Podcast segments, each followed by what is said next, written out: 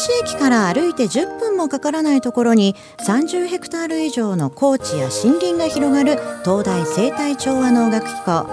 ここでは食料生産の効率化だけではなく地球環境を改善し私たち人類の生存を持続させるための研究が行われています。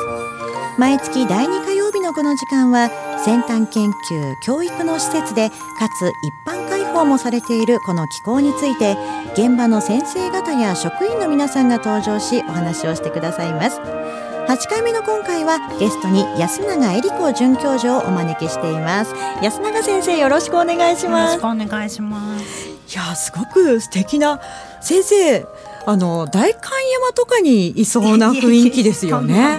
とっても素敵な女性でなんか憧れちゃいますけれども。安永先生まずは簡単にご自身の自己紹介をお願いいたします、はい、安永と言います。えっと長崎出身で、えー、九州大学農学部卒業して、えー、そのまま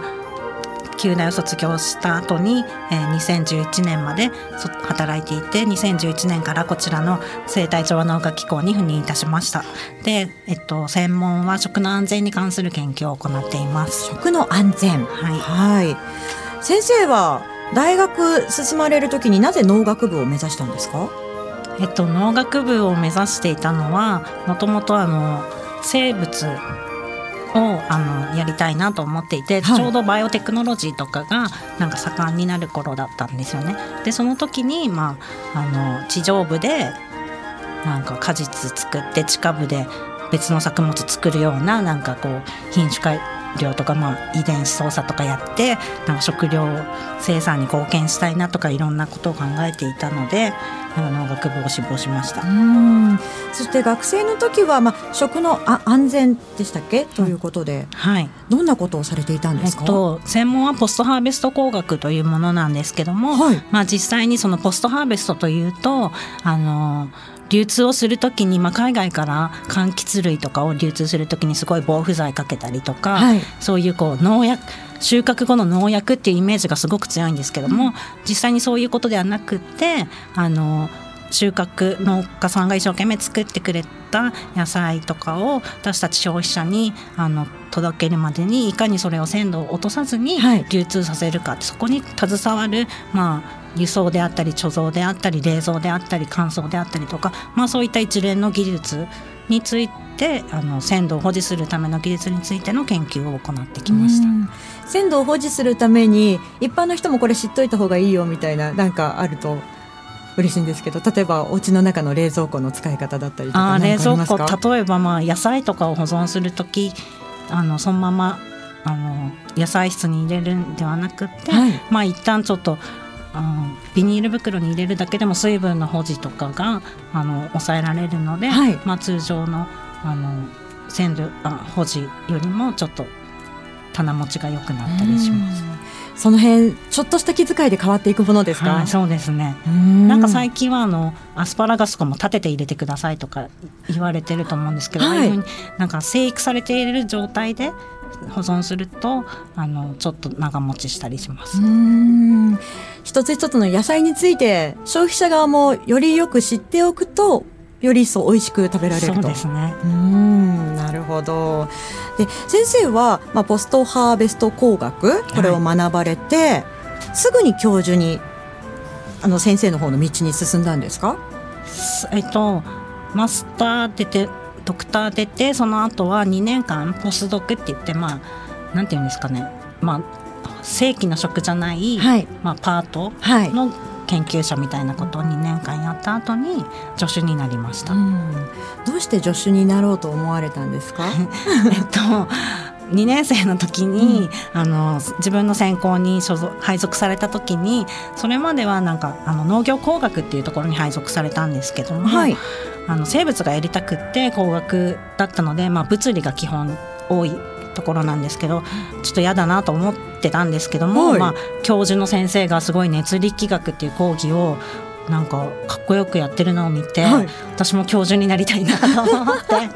それであのとりあえずあの講義終わった後にすごい偉い先生だったんですけどそういうの、まあ、2年生とかであんまりわからないので、はい、教授の部屋にコンコンと行ってあの教授になるためにはどうしたらいいんですかって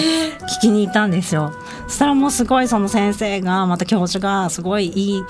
もう先生で、はいいやもう目の付けどころがいいみたいな感じで、えー、当時はあの大学の教員は国家公務員だったので、えー、まあ、これから女性が活躍しなくちゃいけない時代になるからその中でまあ国家公務員っていうのはその一般企業よりも女性が働きやすい環境っていうのがすごい整えられているからもう一生懸命勉強しなさいみたいに教えてくださって。あはいみたいな感じで それからちょっとあの教員を目指しましたじゃあすごく素敵な先生との出会いがあったわけですね。そうですねはい、実際にご自身が今准教授でいろいろやられてますけれども、はいはい、いかがですか？自分の学生時代よりも今の学生は頑張ってるなと思います。ね、どのあたり違います？えー、なんか真剣なか、うん、何でもちゃんと取り組むみたいな感じで。自分はもうちょっとチャランポランだったかなみたいな感じがします。そうなんですね、はい、さあさあそんなね大学時代いい先生との出会いがありまして、うん、えそしていろいろな研究なさってきたと思うんですけれども、はい、その後どんな研究をされてきたんですか？えっとまずこちらに来て最初に行った研究というのは、はい、まあ、2011年に東日本大震災が起こった年でしたので、まあ、こちらに来てすぐその放射性物質に関する食の安全、はい。関する研究というものに取り組みました、それまではその放射性物質っていうものがどういうものか全然わからなかったんですけども、はい、まあ、こちらに来て、まあ、実際に農地などであの生育されている食品に対してその今回の事故で降ってきた放射性物質っていうのがどの程度移動してしまうのかとかいったことについてあの研究を行ったりしました。2011年というと東日本大震災の起こった年ということで、はい、普通の市民の皆さんからも放射の放射線とかそういったものに関してすごく問い合わせも多かったんじゃないですか、はい、そうですね。もう最初の方はあの幼稚園あとか保育園の方からも問い合わせとか来て、はい、本当にその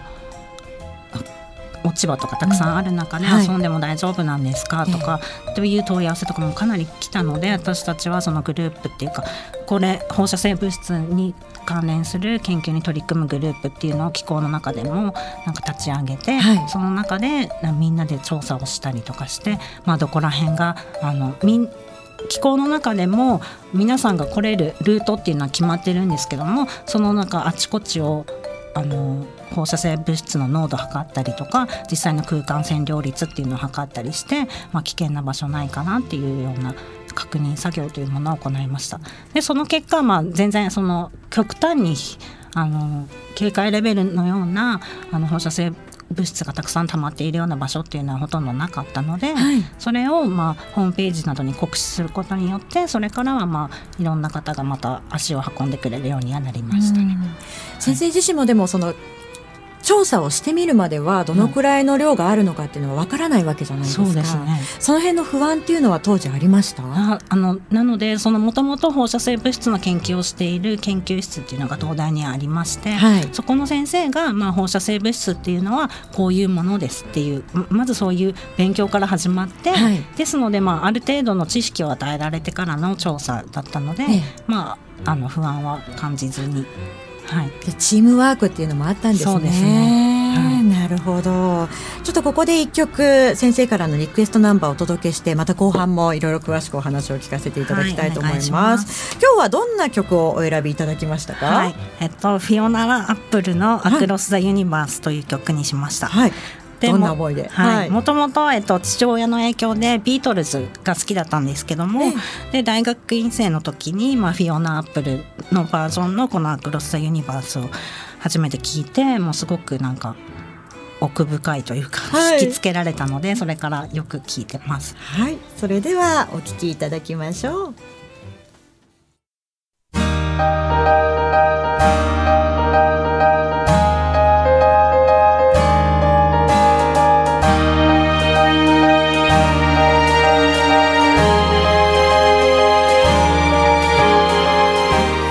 時間は食の森食べる作る育む東大生態調和能楽機構からお送りしています。今月は安永恵理子准教授をお招きしています。安永先生後半もよろしくお願いします。お願いします。あの先ほど曲の前にですねえ放射性物質に関していろいろと研究等々行われているということをお伺いしたんですけれどもその後現在もそういった活動はされているんですか？そうですね。はい。えっと福島に実際に調査に行ったりもしますし、はい、あの実際に避難されている方の集落のどこかに行って、まあ、現在のその放射性物質が食品にどの程度なんですよとかそういった説明などを車座集会などでやって講師を務めたりとか、はい、そういう活動もやっています。い、う、ま、ん、だにやはり不安に思ってる方も多いんじゃないですか？そうですね。もうかなりやはり向こうの方は実際に農業をされている方とかもすごく多くて、はい、あの現在も不安に思っている方とかたくさんいるんですけども、うん、まあ現状をあの土の濃度がこの程度であればあの食べる可食部にはこんなに移動しないんですよとか、そういう説明とかを丁寧に行うことであの既存するあの希望が持てるとかいうような話をいただいたりとかして私も励みになってます、実際に農産物というのはある程度流通されているものに関しては問題ないと捉えていいですか、はい、そうです。もうあの福島を含むあの決まっている17都道府県あ都都県っていうのがあってそこで生産されるものは全てあの放射性物質っていうものは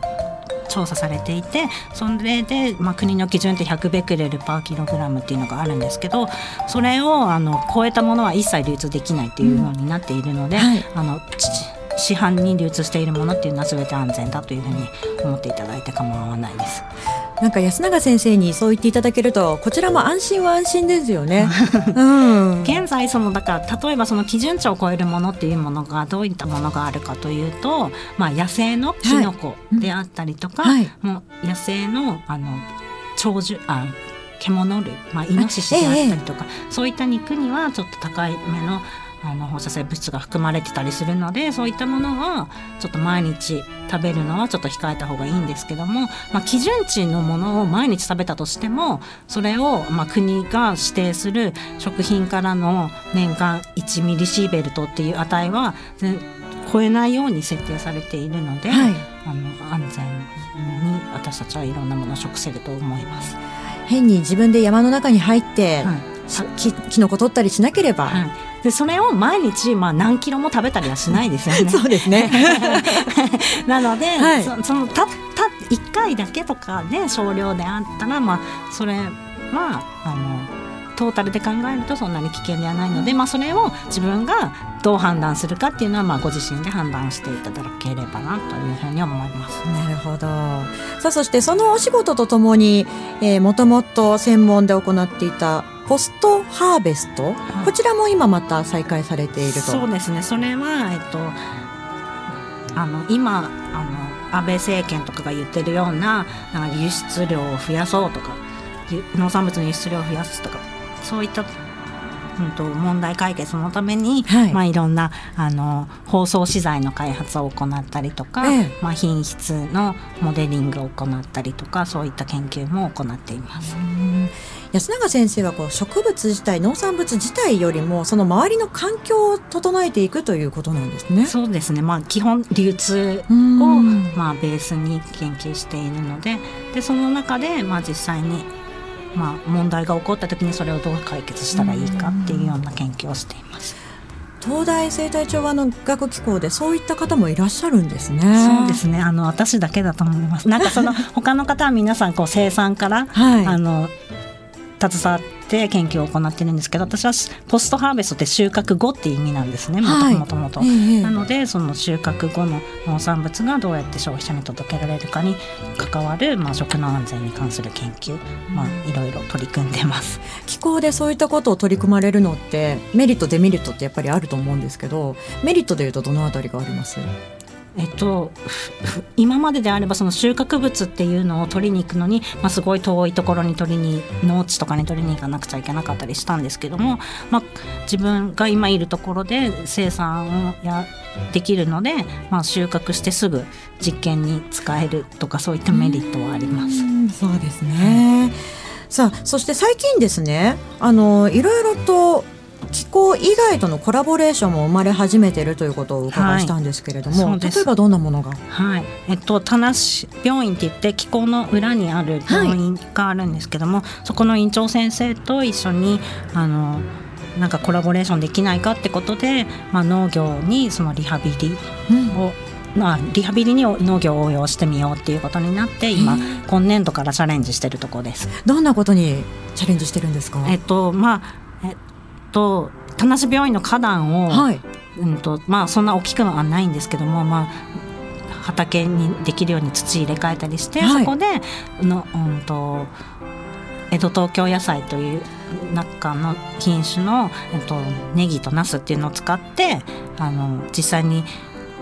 入院患者さんたちにあの収穫してもらったり、まあ、収穫するまでもまあ剪定してもらったりとかいろんな紐結んでもらったりとかいったこまごまとした作業をやってもらってます。じゃあ植えてからずっとこう一緒に植物の成長を見ながらそうですね。収穫まで、はい、患者さんたちどんな表情になります？あの今まではその普通の作業療法士さんのお話では普通の作業であればもう全然やる気が出ていなかった患者さんも、その農業の作業になるとすごくやる気を出してくれたりとかあとまあできたものがこれが病院食にいつ出されるの？とか 楽しみですね楽しみにされてる方とかもいらっしゃるっていうふうに聞いてます。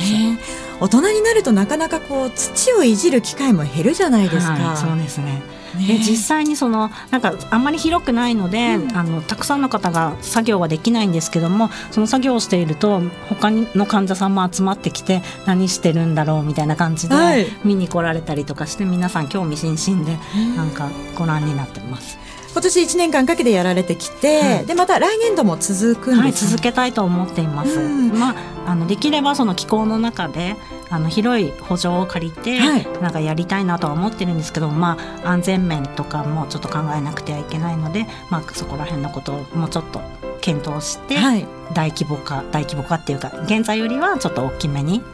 整備していければいいなというふうに思ってます。今後入院患者さんたちどんな効果が出てくるといいななんていうのってあります？現在のなんかちょっとした効果ではなんか認知症が緩和されたりとかあとなんか左手しか使えなかったのになんかあのハサミを突然右手で持てるようになったりとか、はい、なんかそういうようなこう普通の作業療法では得られない成果っていうのもちょっとずつ出ているのでそういうのがもっと拡大していけばいいなというふうに思ってます。まあ、そういったものも全部そのあの数値的に解析していこうとは思ってるんですけども、はい、はい、でも患者さんがね動かなかった部位が動くようになったなんてこんなに素敵なことないですよね。うんうんすごい感動します。うん、どんどんどんどん今後期待できそうですね、またね。はい、はいあの丸山先生院長先生の丸山先生のお話では、はい、その田無病院でこういうことをやってるよって言ったらなんか他の病院とかも自分たちのとこでもやりたいっていうとそういう声をかけられたよっていうお話とかも伺ってるので、まあ、どんどん広がっていけばいいなというふうに思ってます。本当ですね、はい、またこの分野で安永先生がいろいろな病院に行かれるのもね楽しみですね。はい、はい、先生自身はお仕事されてる以外の時ってどんなことが楽しみとしてあります？えっと今の楽しみは、うん、ホットヨガとジョギングです。あとまあ食べることと料理すること、はい、まあたくさんありますけど、はい、どれもすごく女性らしいですよね。ちょっと作ったかな。あでも本当にやってるんですよ。今年はおせち料理も手作りして。そうなんですか？はい。すごいもう自分で自己満足しました。へえなんかね本当はもっともっときっとあのはっちゃけた部分もお持ちだと思うんですけれども。長崎に帰ったらまたね違うのかなと思いますけど、はい、それではですね外とお時間になってしまいますので、はい、あの最後にリスナーの皆さんにあのメッセージですとか気候からのお知らせがあれば教えていただきたいと思います。はい、えっと4月2日と3日にあの例年に開催されている観王会を開催します。はい、で開門時間っていうのが10時から15時半の間なんですけども、はい、その間あの土日